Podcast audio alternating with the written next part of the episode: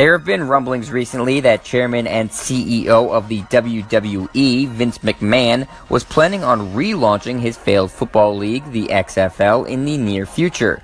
Those rumblings got a lot louder the other day as he sold a reported $100 million worth of stock in his company to help fund a new entertainment venture.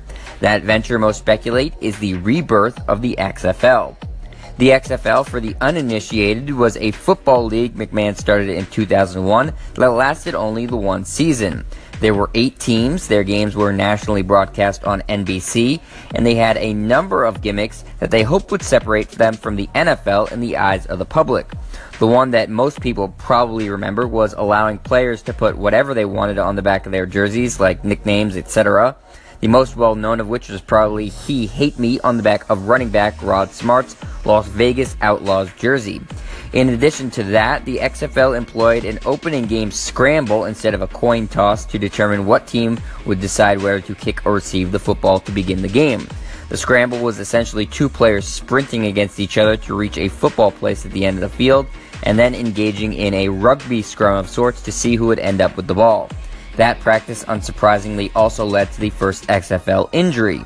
The XFL also featured some interesting in game rules like no extra point kicks, where teams would have to run a play to get the extra point instead, allowing bump and run coverage, and no fair catches on punts.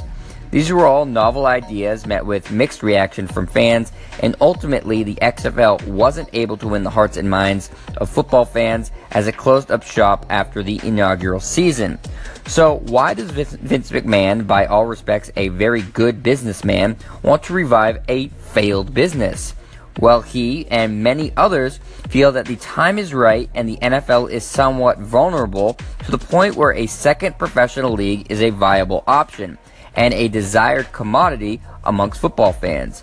McMahon is looking to take advantage of the apparent disillusionment amongst some football fans who are upset with the way the NFL works today.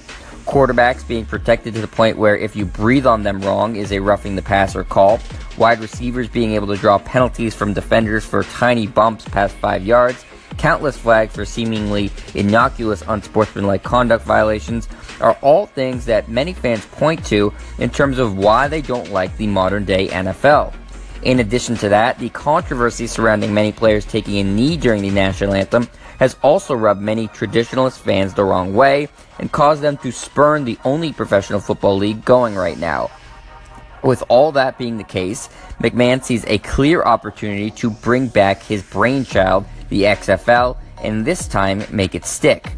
Coming up next, I'll tell you what exactly McMahon and the XFL needs to do in order to make things work this time around. I'm Jet Stryer, and this is your home for the best quick hitting sports news only on Anchor.